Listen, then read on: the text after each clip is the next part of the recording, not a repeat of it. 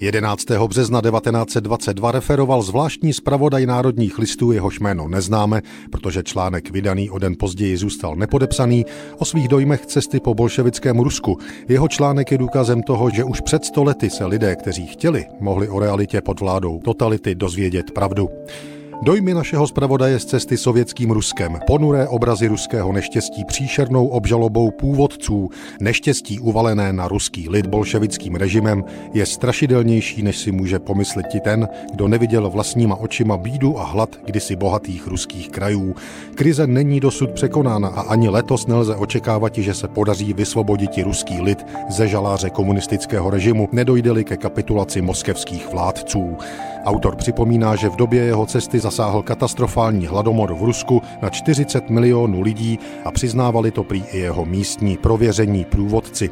Ženy, děti, vyzáblé, zmožené, rozedrané. Celé karavany těchto ubožáků postupovaly podél železniční trati z povozy, pytly a hejno ptactva je provázelo, čekajíc na odpadky, jež zbudou po těchto ubožácích. Kdo viděl tento ponurý obraz, naučí se nenáviděti rudou tyranii.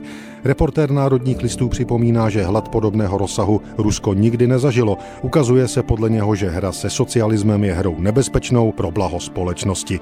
Nejmocněji působí na diváka nevysvětlitelná pasivnost, rezignovanost, s jakou ruští mužici snášejí svůj osud. Zdá se, že teror vyhubil v nich všechen vznět k odboji.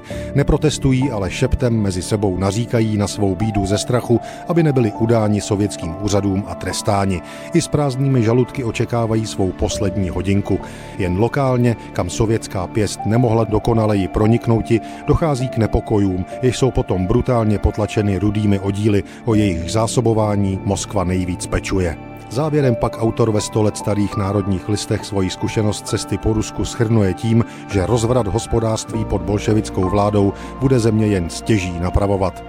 Bolševici to vysvětlují nedostatkem materiálu způsobeným blokádou spojenců. Skutečnou příčinou však je to, že když dělnictvo dostalo do rukou tovární podniky, nahradilo i hned znalce a ředitele buržoazní svými agitátory, kteří práci nerozumějí. Ovzduší rudého režimu změnilo psychologii dělníkovou tak, že pozbyl zájmu o výnos výroby a pracuje jen proto, aby mu utekl čas nebo z donucení. thank you